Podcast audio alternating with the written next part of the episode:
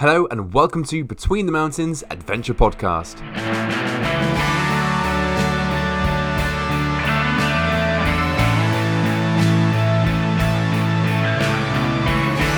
If you enjoyed the episode, then please do follow and share it with a friend. And a five star review will always help in a big way wherever you listen to your podcasts. And if you really enjoy the episodes, then please do consider becoming a patron of the show. Finally, sign up to our free monthly newsletter giving you some much needed updates in the world of adventure. Just use the link in the description. Today's guest is Will Copestake. He's back again for a second episode, and if you missed the main interview, I'll put that in the show notes too so you can go check it out. We talk about his background, his experience, New Zealand, Norway, Iceland, Scotland, Patagonia, but today we go more in depth on that last one, Patagonia. He's done a couple of expeditions and has guided kayaking in Patagonia for a while now. And we talk about his experience and his extensive knowledge of the area, just exploring fjords, racing glaciers at one point, um, racing icebergs, I should say. Really, glaciers move quite slowly, but um, I hope you enjoy it. Before we get into it as well, you can always read about it on the main blog too on the website. But otherwise, let's get straight into the interview.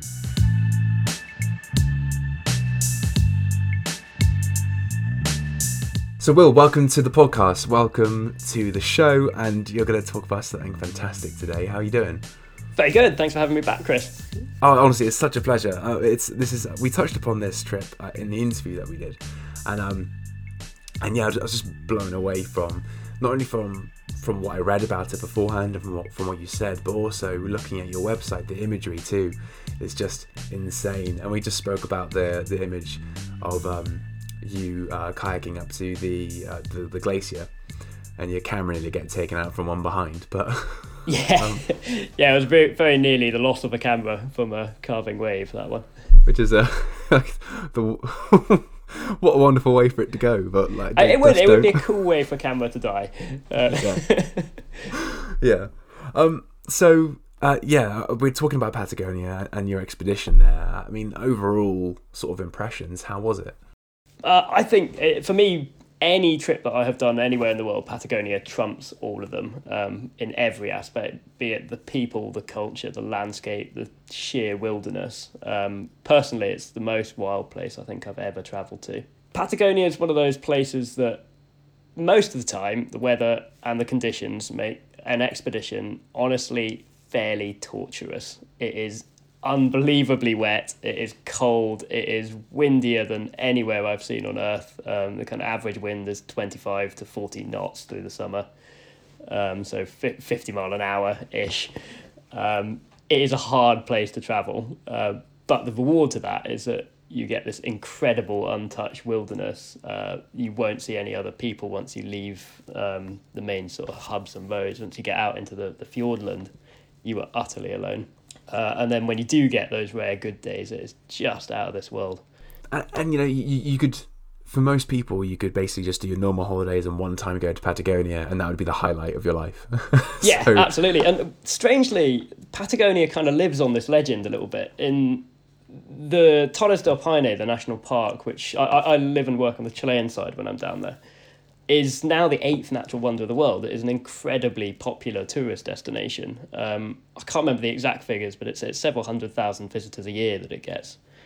Um, and it sustains a large tourism industry down there. But they completely survive on this illusion of it's the ultimate end of the earth. And, and most visitors who come there have that mindset of, I'm going to be here once, and this is going to be my big adventure of a lifetime. Um, and it is interesting that that is still the case there. And, and you do most of our guests that we, we take paddling is the one time they're ever going to go to Patagonia in their life. And it, it's it's nice that it actually makes guiding very easy because it's people are there and they're, they're kind of ramped up already. It's an amazing place. Yeah, and I guess you you've got to be one for type two fun uh, before before you book, I guess. Yeah, you totally do. You totally do. Um, the the company, I mean, with the the trekking, the trekking sells itself on these amazing, grandiose views. And the the mountains there, I mean, they look like something out of a painting. There's sort of these massive spires, very steep granite valleys, ice caps in the background. Um, but the the hiking can be windy and it can be pretty wild. uh, as a kayaker, it, I often find it, it's the biggest baptism of fire you will ever have as a beginning paddler anywhere on earth. They they put you in a, a tandem kayak normally, and the the very first fifteen minutes of the day trips that they run, you are having to teach someone not only how to forward paddle and stay upright in a boat, but how to deal with 50 mile an hour plus winds, how to deal with going sideways in a river and then against a river. Um, and it, and it, you start in the most exposed place, and you've got stones flying in your face, and there's spin drifts and tornadoes going past, and you're kind of going, "Yeah, you need to go around the river here, and you have to go up that stream," screaming it all at the top of your lungs, and you then you then put them in the boat and go, "Good luck." chuck out. but it, it, it's an amazingly safe venue. It's just intimidating, which is brilliant. Yeah, I, mean, how did this trip come about? So, uh, first of all, had you been to Patagonia before? No, so the, the, the big trip that I did down there was actually my second year in Chile. Um, my my first year was just after what we kind of talked about in the last uh, podcast about my big Scotland trip. Um, and having just done this sort of year adventure, I, I applied all around the world to pretty much anywhere in the South Hemisphere to try and get wind to work. Uh, and got hired by a company that did expedition kayak tours there, uh, and basically learned expedition kayak guiding in Chile um, through this company. Now, through that season, a lot of things happened in that season. It was a really sort of epic season for me. It was um, a big learning curve, but also arguably one of the last years of what is now commonly referred to by the paddling companies as the old school way, um, which was kind of before formal health and safety, uh, before before you had like client limits, um, before you had sort of wind limits. Um, a lot of regulation has come in in the last half decade. Um, not to say that that wasn't safe before. The, the companies were very good, but it, it's a very different style now. And sort of going into that, it was a, a pretty big baptism of fire um, and I, I basically worked that whole first season. And when you're working there, you're, you're going very remote anyway, uh, sort of 100 kilometers away from the nearest road. But you're staring up at this ice cap and the mountains, and you can't help but wonder what's on the other side of them. Um, and that's kind of what seeded the expedition idea, which the second year, um, which I came back work, working for the same company under a new owner, the the clause of me coming back was at the end of the season. Uh, I, I wanted two boats for a month and a half uh, and wanted to go and do this big paddle expedition, um, which they, they gladly let me do. Yeah, it's not bad, is it? it's not a bad negotiation. yeah, yeah. Um, one of the few places you could you could do that. You wouldn't get a job as a paralegal secretary and then go right, I'll do it. But at the end of end of October, I want two kayaks. yeah, yeah, that's it. um, and I, have kind of had that ever since. I now I now work for a different company, um, Kayak in Patagonia, which I've worked for for a couple of years. Um, the, the original com- company, which is Toute Travessia, is still going as well. Um, and I, have kind of followed that on. Chris, Chris, my new boss and, and friend, um, has this deal at the end of the season that I, I, I basically will take a couple of boats and, and go on a big adventure. Um, and it's nice the employers really kind of get it like that and they, they know that you're coming down there to, to see and do stuff and not just kind of work work yourself to the bone. Um, and it I, I find personally it means I, I, I work harder um, and I, I'm motivated and, and for them the you you then arguably become a more interesting guide because you've you've got more raw experience of the local area to talk about. You you learn the birds and the environment and what's over the other side of the hills if a guest asks about it. So it's a, it's a proper win-win situation basically yeah, I mean, all, all companies should should do that. I think kind of. I'm not necessarily saying all companies should chuck their employees into the wilderness for a while, but it's although they should. Um. well, I mean, kind of following on from that, what kind of skill level do you need to do this? Like, so you, so when you mention your Scotland trip just then, for anyone who hasn't uh, listened to the interview before or uh, hasn't heard of uh, Will before, you did this insane 364 day expedition kayaking around Scotland and then by bicycle traveling between all the Munros and hiking all and climbing all the Mon- Munros, right? Yes, yeah. So quite crazy. yeah, well, uh, uh, exciting in terms of paddling experience in, in Patagonia, the, the big expeditions you absolutely do need to be able to prove experience um, for two for two reasons. One, it is unbelievably remote, um, and you will at some point be doing fast thinking and improvising. Um, the amazing thing, particularly in the inner fjords, the waves don't get what I would call massive unless you exit the fjords, in which case you get full on ocean conditions. But you get very short, steep waves. Um, now, I say they're small, they can still be two and a half, three meters, but very short interval, so they're steep and breaking. And, and what makes it challenging in Chile is, is it can go from absolutely zero wind to a force 8, force 10 gale, where you've literally got spindrifts and tornadoes and it, it, and it can do that within a minute. I mean, or I've, I've actually seen it less than a minute. It just kind of it's on, and that is the the conditions that you have, and it it makes your whole thinking and planning revolve around the wind and and. I find in the fjords, particularly, you're constantly thinking, where can I bail? Um, and I often think of it kind of like a computer game. You pass a landing point or a beach, and you go, okay, there's a checkpoint. And the the other thing that you need with in terms of experience there is you cannot do anything on the water whatsoever without prior permission from the navy, which is is a challenge. The the the normal the guided trips you, you don't have to worry about that. You just kind of get on with the company and the company have it all sorted. My my first trip expedition that I did there it took three months of planning um, to get permission. Um, the, the the next trip that I did, it was probably about the same, uh, and actually involved doing a PowerPoint presentation on on our trip detailing every possible campsite that you could think of using Google Earth, and they needed at least four or five a day to, to say, yeah, okay, you've planned it. Um, which, if, if you think for a trip that you're hoping is going to be 30 days, uh, planning it to be 45, that's a lot of grid points that you've got to be able to speak about. Um, and, and more often than not in Spanish, uh, and my Spanish is terrible, so that, that, that can be a logistical challenge um, the, la- the last trip we did, I, I did actually do the presentation in Spanish, but my, my boss was there as a safety net, kind of sort of saying, yeah, that's the wrong word, and then sort of helping me out. And I, I really do thank Les, and, Les and Chris did an awful lot of work, and, and before that it was Carlos and David did an awful lot of work, um, sort of sorting out logistics with us. Uh, and so we did the planning, and they basically helped translate a few things uh, and, and did an awful lot of that with us. The reason the Navy are very officious. I mean, it's partly a kind of a we want to be boss thing, but it's also they are the free rescue service.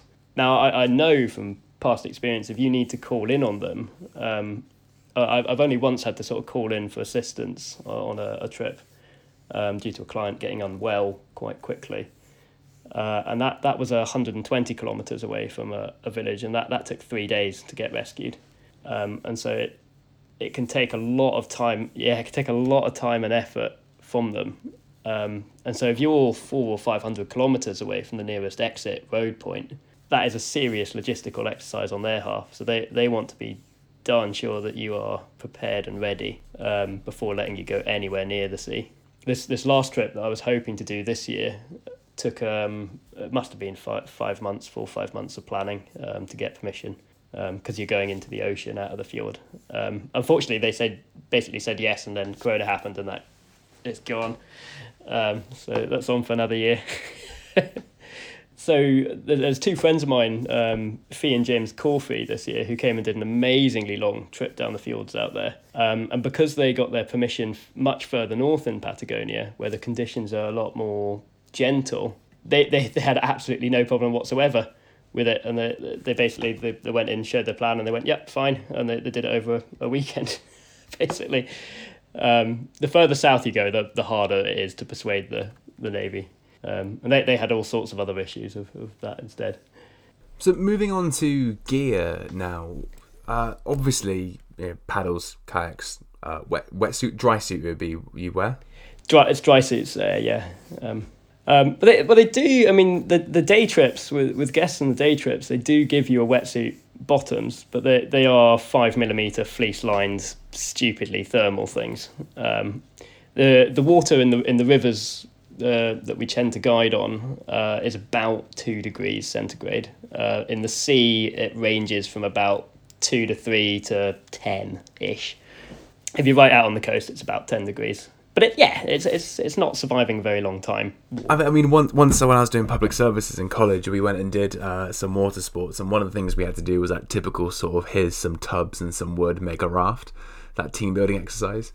And I remember being in a wetsuit in the in the water there, and this is just in southwest England. Nothing nothing crazy. We haven't gone to Norway. And I remember like freezing like so much, and I was like, I was like, holy, like this must be like this. In like winter or early spring or something, and I just thought this water's got to be like sort of five degrees. And I asked him, and he's like, no, it's about twelve to fifteen degrees at the moment. so yeah, yeah. Um, it's just it, oh yeah, I mean it takes your breath away. You get that lovely sort of cold shock. Um, what's really interesting down there, or certainly from my experience, is, is if you do go in, it feels pretty much exactly like falling in the sea in the UK. It it, it takes your breath away. You get cold.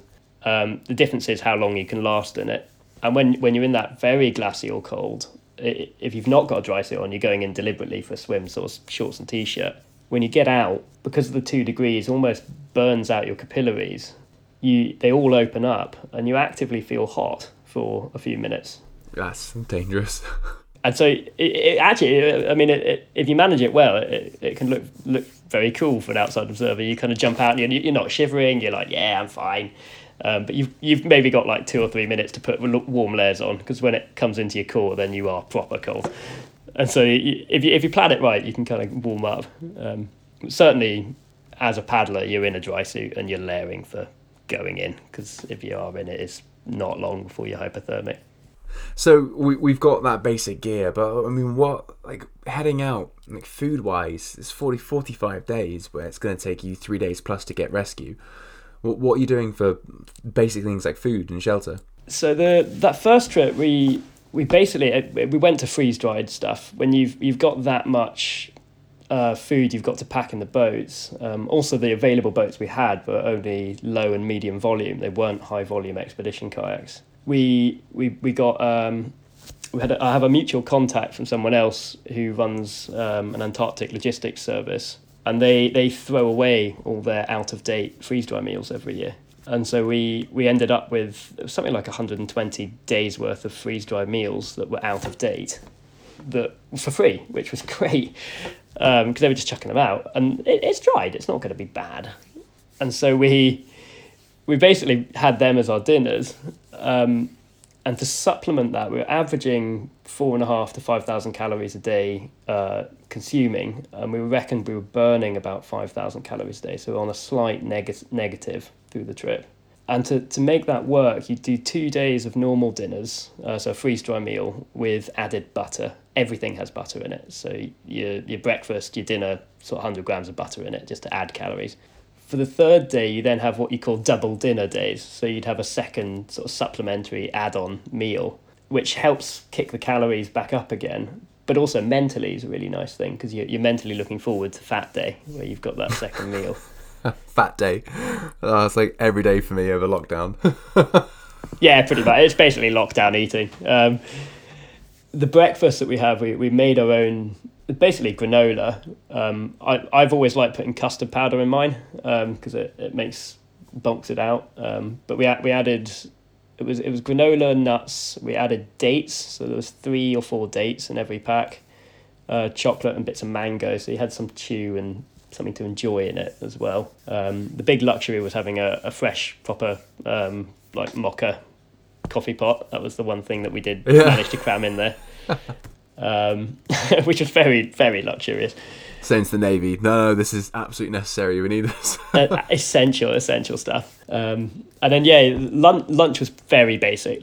Lunch was a handful of trail mix and 100 grams of cheese, and you just ate that neat. Because the, the bulk to pack in crackers and things, your, your calorie to bulk was just not worth the bother. And most of the time in the middle of the day, it's raining, it's windy, you're either in the boat or you're on a beach. You don't want to hang about and make sandwiches, that sort of thing and a couple of chocolate bars either side of that. Um, we we did make a, we made a huge mistake on our second expedition with food. In we we decided to add a pudding in, and and bought nougat. Um, these massive big blocks of nougat that were stupidly high in calories. Um, but when you take nougat to somewhere that's just above freezing level, it's almost impossible to eat it. you're kind of smashing it into lumps, and they all fracture into shattered little lumps, and you're kind of trying to chew it. Um, I, I, don't think suckling we, on it to warm it up. Yeah, I think we barely touched it the whole trip. um, so don't don't take nougat if you go somewhere cold. Um, noted. yeah. So let's get into the, the highlights of the of the trip now. So I mean, generally speaking, the the route as a whole collectively, like how does it start out, and as you're going through, what what are each highlight you're, you're expecting to see in each stop off point? So the, the, the first trip we did, which was between a, a very small town called Puerto Eden to uh, Puerto Natales, where, where we I kind of live and work. Um, the the route itself was about eight hundred and forty kilometers uh, in the way that we decided to do it. Um, and the adventure actually starts in Puerto Natales. You you get on a ferry with the boats, and the ferry goes all the way up through the fjords to Puerto Eden, which is the next point of call. So between Puerto Eden and Natales, there is no get out option. There's no literally you'd have to cross an ice cap and climb over the Alps.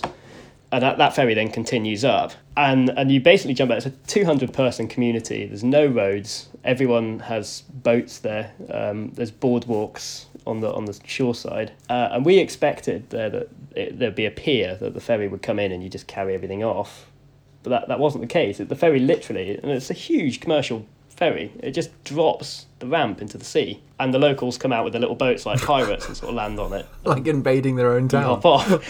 Um, which was it was amazing. We literally like jumped off the back of the ferry um, onto someone someone's fishing boat, and uh, kind of got we got got our ass saved when we got there because the the captain, although we'd been in email contact, we got there and he sort of said, "Yeah, you're not allowed to camp, and no, you're not allowed to go till we've sorted the permits in three days' time."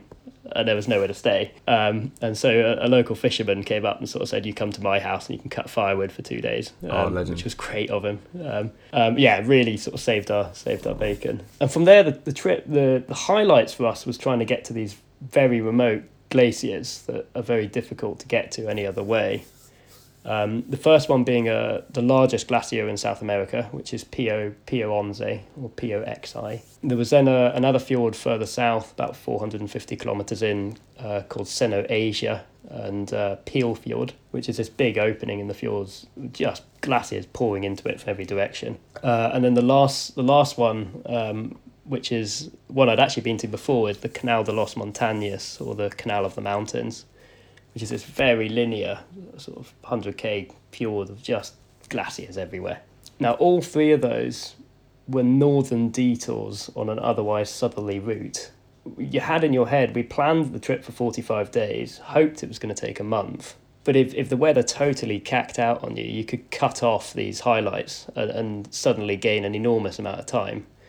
Because um, each of those northern detours added on three or four days of paddling. Now, Seamus, uh, Seamus Nairn, who was my expedition partner, uh, he came down and joined me from Scotland.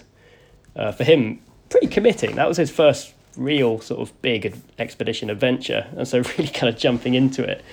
His his first glacier was Pio Once, which is the largest in South America.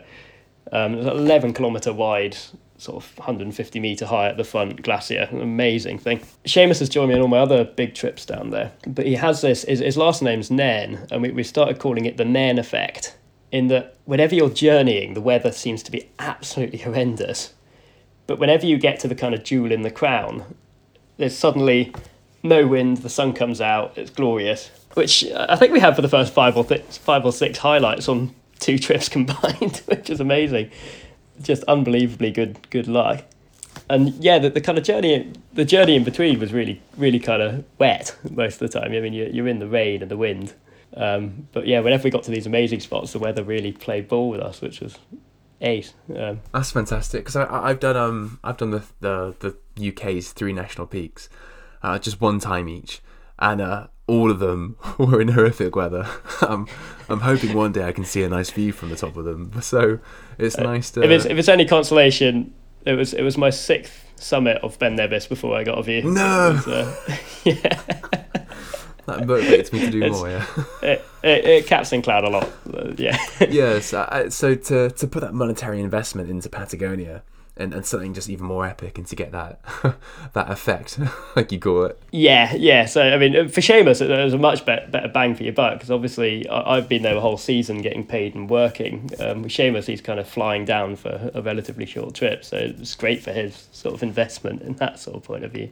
But it, the other thing we wanted to get out of these trips um, which we're not by, by no means the first to have done these trips. Um, they're probably in a very small majority, um, sort of say less than 20 have probably done it.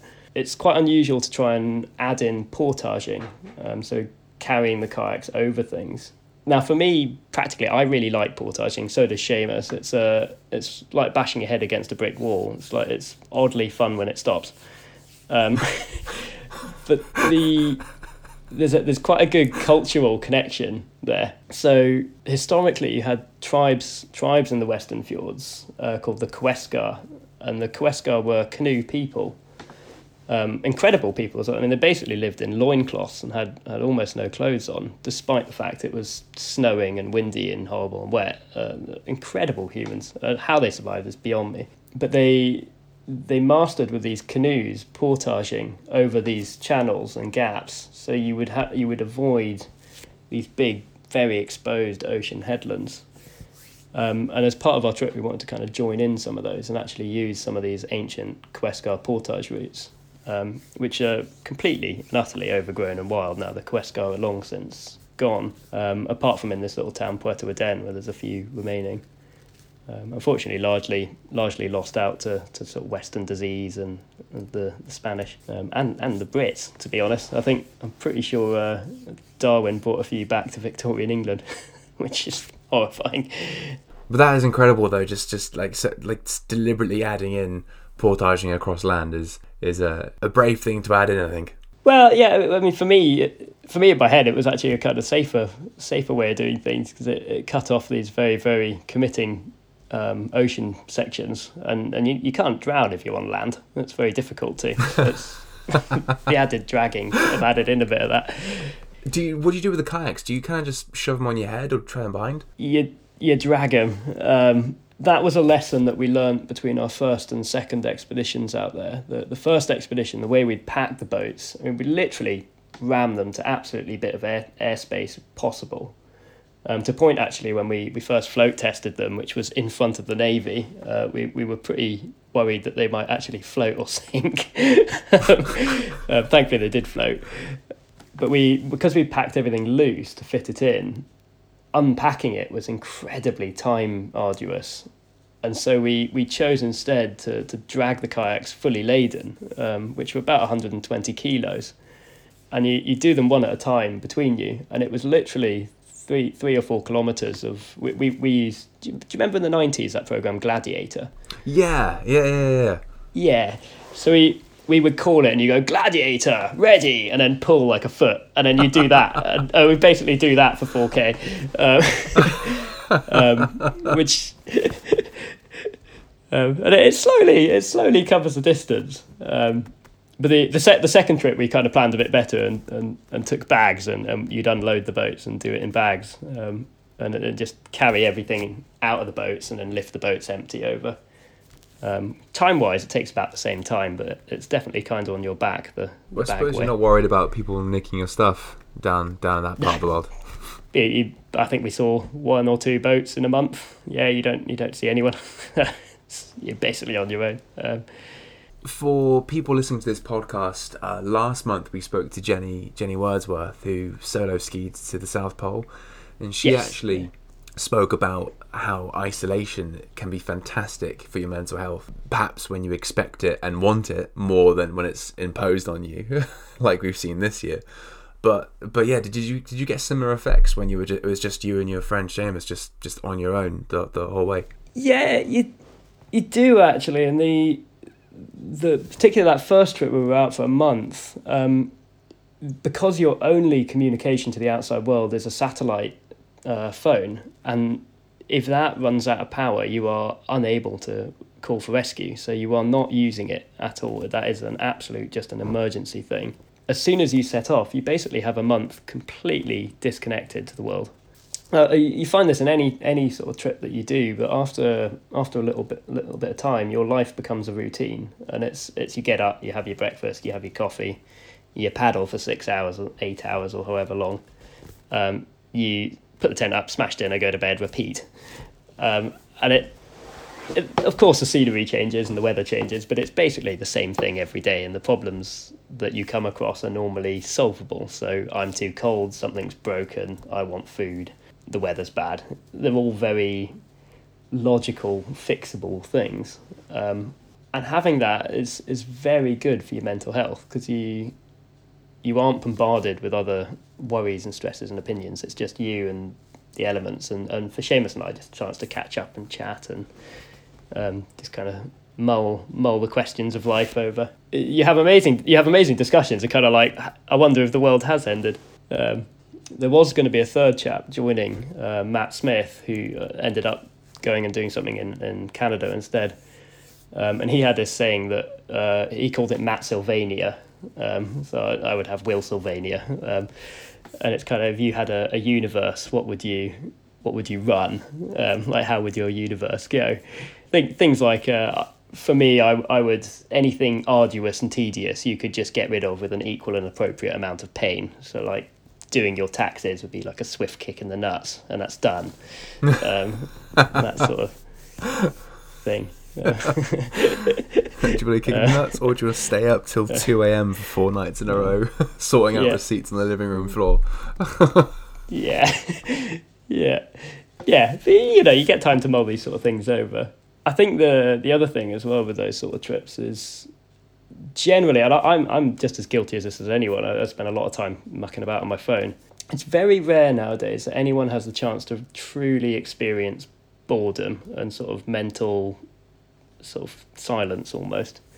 Um, so like a lot a lot of paddling. I mean, you talk about these amazing adventures. A lot of these kind of big open passages and things are fairly tedious. If you're if you're crossing over a big passage and you're just covering distance, you might have an hour or so where you are just going through the motions of paddling and you're looking at the view, but your mind has the chance to wander uninhibited from anything around you. Um, and that, I think, is something that's very valuable.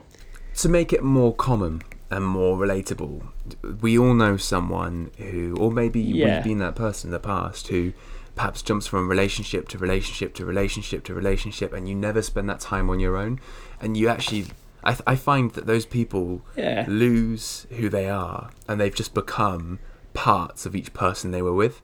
And so, to on a bigger scale, it's a bit like that. I think people need that me time, even if it isn't the grand grand version that you had, to figure out what actually do you, do you like, what actually do you value and appreciate. Yeah, and, and, and to be honest, I mean it's very achievable anywhere in the UK by just going for a walk in the hill um, and sort of leave leave your phones and stuff behind um, or leave them in the bag turned off in case you need them for an emergency. But it's uh, yeah, it's having that kind of time. I, I certainly found with the, the trip in Patagonia with Seamus and I, we we obviously could chat and things, and I, I obviously had done quite a long time on my own a couple of years before. Um, and so for me, it was kind of mulling over new things that I'd learned those last couple of years. But I found certainly the first time I spent a long time on my own, largely away from technology. You, you kind of would go back to sort of things in high school, and like like you know when you wake up at night and you suddenly remembering that time you embarrassed yourself in front of the school, and you, suddenly you're like, oh no, um, but you you suddenly have that chance to kind of mull through and sort of come to peace or yeah, kind of men- mentally mentally close the chapter on it. Um, oh yeah, I, have instantly thought thought of a few. Yeah, we've all got them. Just like, uh, why did you do that? like, wake up screaming. yeah, yeah, yeah. so yeah, so I mean, we we basically covered just such fantastic mental health and, and glaciers. Uh, we we were chatting through highlights. Was there anything else that really stood out about the trip? Well, both trips for you. I mean, the, I think the thing for me was the, the kind of camaraderie that Seamus and I have developed over that. Um, I mean, we the the views are spectacular and the scenery is amazing and the adventure is amazing. Um, but the thing that will kind of last for for the rest of my life is kind of the solidification of a very strong friendship. Now, for for Seamus and I, we were basically as close to being brothers as you can be growing up. We were either I was either at his house or he was at mine, setting fire to or swimming in just about everything. Um, and having that those big adventures together as adults allows you to kind of almost re-solidify that. And it's it's quite nice to be able to have that. Is brilliant because when you're an adult you do kind of get pushed on these separate paths for a while don't you? And um and and you know that the feelings are still there as, as far as a friendship goes but to be able to go and you solidify do, you do. it is fantastic. Yeah. Yeah absolutely. Um and it's um it's something that I think everyone should do with their friends. I mean, it's it's very difficult when, like I say, in the rat race of life, you tend to follow your own path and, and it's very easy to deviate with those sort of things. Um, but when, if you can bring them back together again, it, it's it's it's always good. Yeah, fantastic. Out of interest, was he one of the kids that was on the island that your parents sort of cast you away on? Oh, yeah, he, he was yeah. actually. Yeah. Um, so that's um, Seamus is probably the one making the most sensible decisions, I would think. it's we, we get very good discussions because we've, we've we're both working in the outdoors, but we've both gone kind of either side of the controversial classic argument side. So I, I originally went into hill walking guiding, um, where Seamus is a, a gamekeeper on an estate, um, sort of doing deer management and estate management. And uh, traditionally, you get a lot of a lot of arguments between keepers and, and hikers. Um, but for us, we're, we're obviously very good friends. Um, and that's changing now as well. The the more modern we get as society, the less those arguments are. But it's, it's uh, it makes for great discussion. Um, well, I mean, before we before we head to some some more wrap up questions for for the trip in Patagonia, I suppose it would be great to hear, hear anything else we need to know, and then just some uh, specifically. I wanted to know just the this, the distances you covered, but if there's any other weird facts that came came out from it, then share them the the weirdest thing that we found out in the in the fjords is the tidal movements that you get there, which was our big mystery for for both trips, and it was slowly unraveling that the more people we speak to. If you imagine the fjords are kind of this interlocking finger of land, and you've got channels in between them, you've got the waters moving in and out with the standard tidal movement that you get. Um, normally changes roughly every six hours ish. Some tide comes in for six hours, out for six hours. Now, there, by the time the tides come in, it hasn't reached the end of the fjord yet from the ocean. And so you get this kind of delay going on. And so the tide sort of starts to do this sort of steps and jumps and things. Um, normally, a tide will do a nice parabolic bell curve up and down. But in, in Chile, you get this weird, almost looks like a, one of those graphs you'd see on a heart monitor. It does these kind of jumps and steps and flats and dives. And you can get weird things where the tide doesn't move for six hours and then jumps half a meter in 20 minutes and it, it, they do weird weird things out there and we we obviously have very little tidal information and we were going on just trying to gauge it by what tidal knowledge we have and, and eyesight basically eyeballing stuff but we, we were utterly unable to predict the tide you, you'd sometimes go into one fjord and it would be going against you and then you'd go around the corner and it would be going with you in the same fjord the weirdest one we had was we paddled into a dead end channel. Uh, this was to one of the glaciers, and the tide was constantly coming out of the fjord, so flowing against us. But at the same time, the beaches were rising, and so the fjord is filling up and emptying at the same time, and so weird sort of things. I mean, did that make finding camping spots hard for you? Yeah, um, so that that was the big game. Is the the west coast of Patagonia, if, if you imagine it like bands, you've got the, the Pacific Ocean, it's going west to east. Um, the fjords, which are this sort of tiger, highly dense, overgrown, steep environment. Um, all the all the vegetation is is so thick it's virtually impossible to walk through. It's all spiky.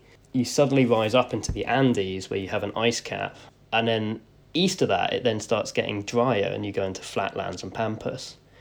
Um, in the west coast, it's literally the wettest place on earth. It has up to nine meters a year in some areas of rain. You end up with this very narrow band on the coastline of campable area, um, and you can find you can normally find campsites on the river deltas, but it can be very very difficult to find them. Um, and sometimes you go many tens of kilometers between any landing spots. And we, we did get caught out a couple of times where you, you put put one in and you, you'd look on the, the kind of tidal information you did have, um, and say, right, well, we're nearly at the top of the tide, and you camp, and then you'd be maybe two meters below the tent, and then suddenly in that last half hour, it's a few inches from your door, and you go, ah, bugger. at which point you start hacking out the vegetation behind you, trying to find higher ground. uh, um, we definitely did. We definitely did get caught out. Um, there, there, there, were definitely a couple of nights between the two trips where, where one of us was basically sitting watch and you were having to get up every half an hour and look out and be like, yeah, we're good. the, the worst thing is that you get a, there's a natural grass that you get there that looks like this beautifully mown lawn and it looks it looks like it's above the tide line. It literally looks like a like a grassy field of play uh, and you, you camp on it, and it is definitely intertidal. It is an underwater grass, and and you, you get caught out by that one once. um, yeah, and you go, ah, no, it's going to be wet.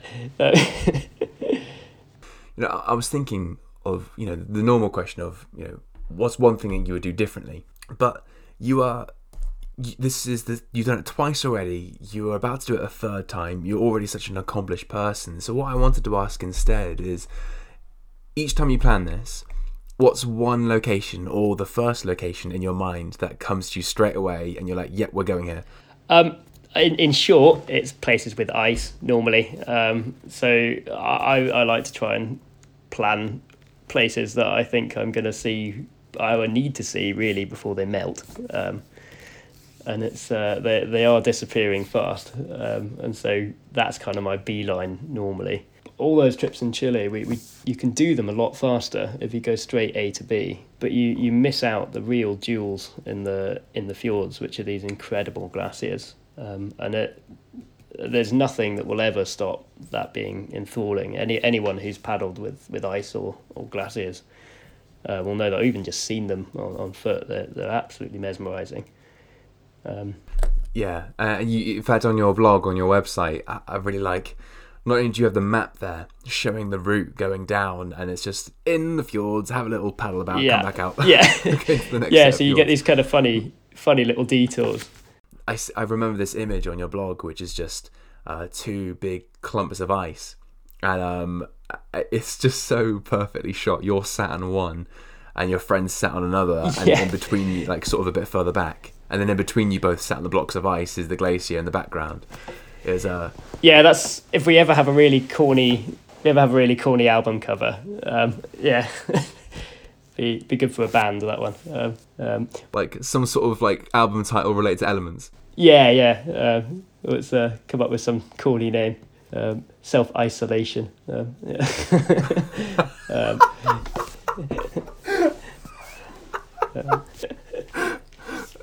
I like that one.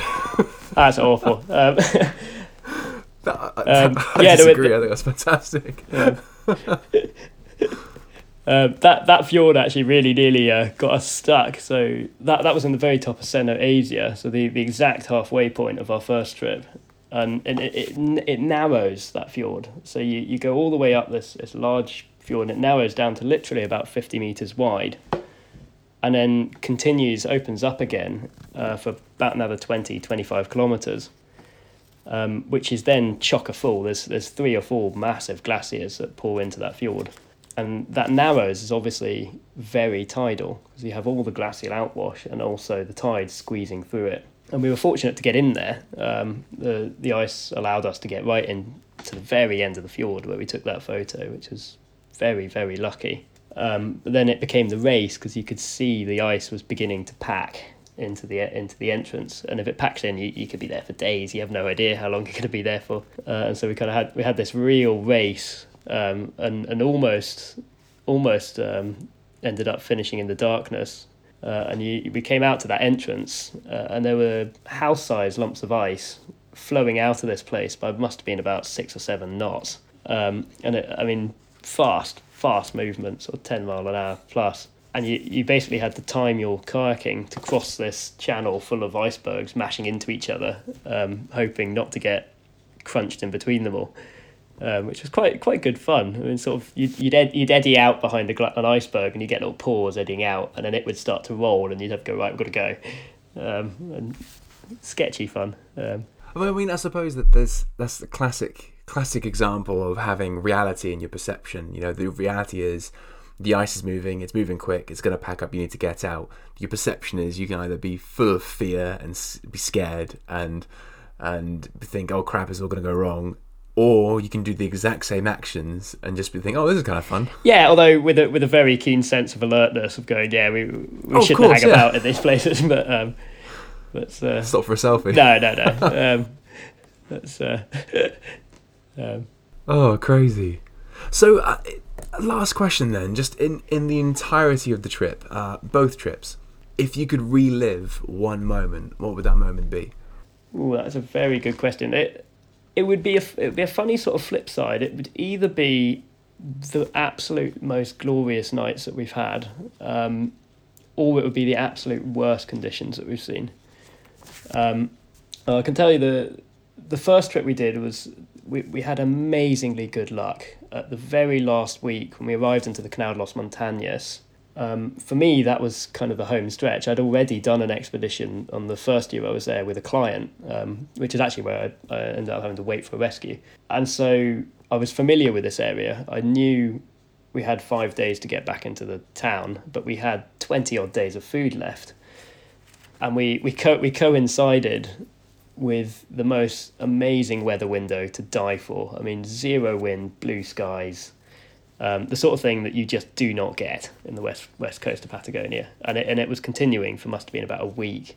And so we we decided we would linger in that fjord and really explore it. And we, we camped right in front of a glacier, um, obviously far enough away that you were safe, but I mean, a good sort of, must have been about 200 metres off the face of it, so pretty close and the the day after that we, we decided that we were just going to have a, a day on the shore and try and climb as high up a mountain as we possibly could um, in wetsuit shoes. And so we, we, we we got I mean it was pretty steep but fairly manageable. Uh, we, we got up above the glacier um, to it must have been about two and a half thousand feet sort of seven eight hundred meters to a point where we were cutting steps with a rock and sort of stepping in it with wetsuit shoes. And we thought yeah no this is getting silly. Let's let's not do this now.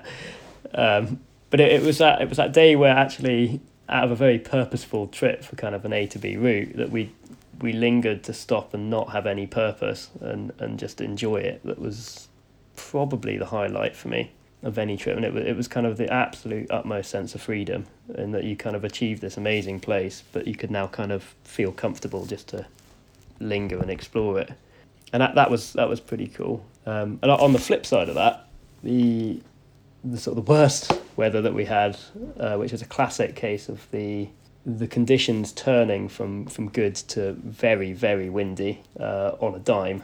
I, I took it as a sign from from the elements. In it, we pack out all of our kit normally, so like all the trash you come out with, um, and we had this. Um, there was one steel uh, gas can that uh, we compressed into a sort of pancake uh, and it's steel, so steel will disappear, it will rust. And we, we were crossing over a fjord that was about 3,000 metres deep, and I thought, ah, I'll just sink it and it'll go to the bottom of the fjord and disappear. Um, and I, I, dropped this thing, which is it's a little bit naughty to do, but you think, yeah, it's going to disappear. Um, and as soon as I dropped it, you saw the whole horizon go black and go, and the wind, the wind came in. And we, we were 4K off the shore. We had an absolute epic getting across. I mean, very big following sea and very heavy laden boats. Um, it must have been about 40, 50 mile an hour wind on the side of us, sort of spin drifts and, and real sort of survival paddling. Um, I decided after that that's the last time I'll ever drop anything in the, in the wild. it was a si- sign from Poseidon, so it was a lesson learned. Uh, it's like, yeah, no, we, we won't do that again. Well, well, listen, uh, you you you're not one to to give up on adventure. There's going to be plenty more. Um, so, two things: if we wanted to do some kayaking in the UK, where could you point us? And then a follow up question if we wanted to stay updated with you, where should we go? So, if you want to join me for kayak, uh, I run a kayaking company on the west coast of Scotland called kayaksummerisles.com. Um, you're most welcome to come join for half a day, a day, multi days. Um, I can also arrange, if you want to, if all that talk of wind and ice and gnar has not put you off, uh, to arrange it in Patagonia um, through our, our, sort of friends and sister company, Kayak in Patagonia. Um, and you can actually book that through our Kayak Summer Isles website as well. Um, that will not be open this year, though. I think the whole tourism situation down there is going to be pretty closed. If you want to follow my own personal ventures, uh, will, willcopestakemedia.com is where I tend to publish it, uh, or Will Copestake on Instagram these days. I tend to put a lot of stuff on. And uh, yeah, look forward to seeing or hearing from you.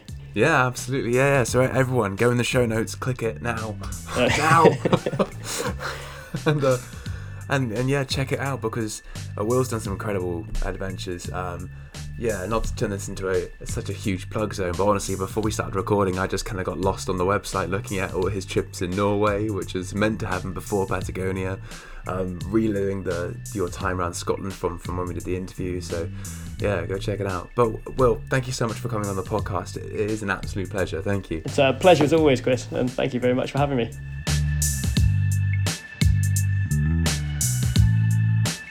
Yeah, such an incredible expedition there from Wills. Absolutely mega time. Definition of Type 2 fun, to be honest with you, which is what I certainly look for, and I'm sure many of you do as well. Let me know your thoughts. Have you ever gone kayaking somewhere like that before? Have you been to Patagonia? btmtravelpod at gmail.com, and you can check it out on there. And don't forget to sign up as well to the monthly newsletter, the first episode, episode? First newsletter of which comes out on the 25th of January, so give that a go. Thank you so much for listening. Get in touch and send us your thoughts on btmtravelpod at gmail.com. Like and follow the podcast on social media with the links in the show notes and below. I hope you have a fantastic day, and I will see you in the next one.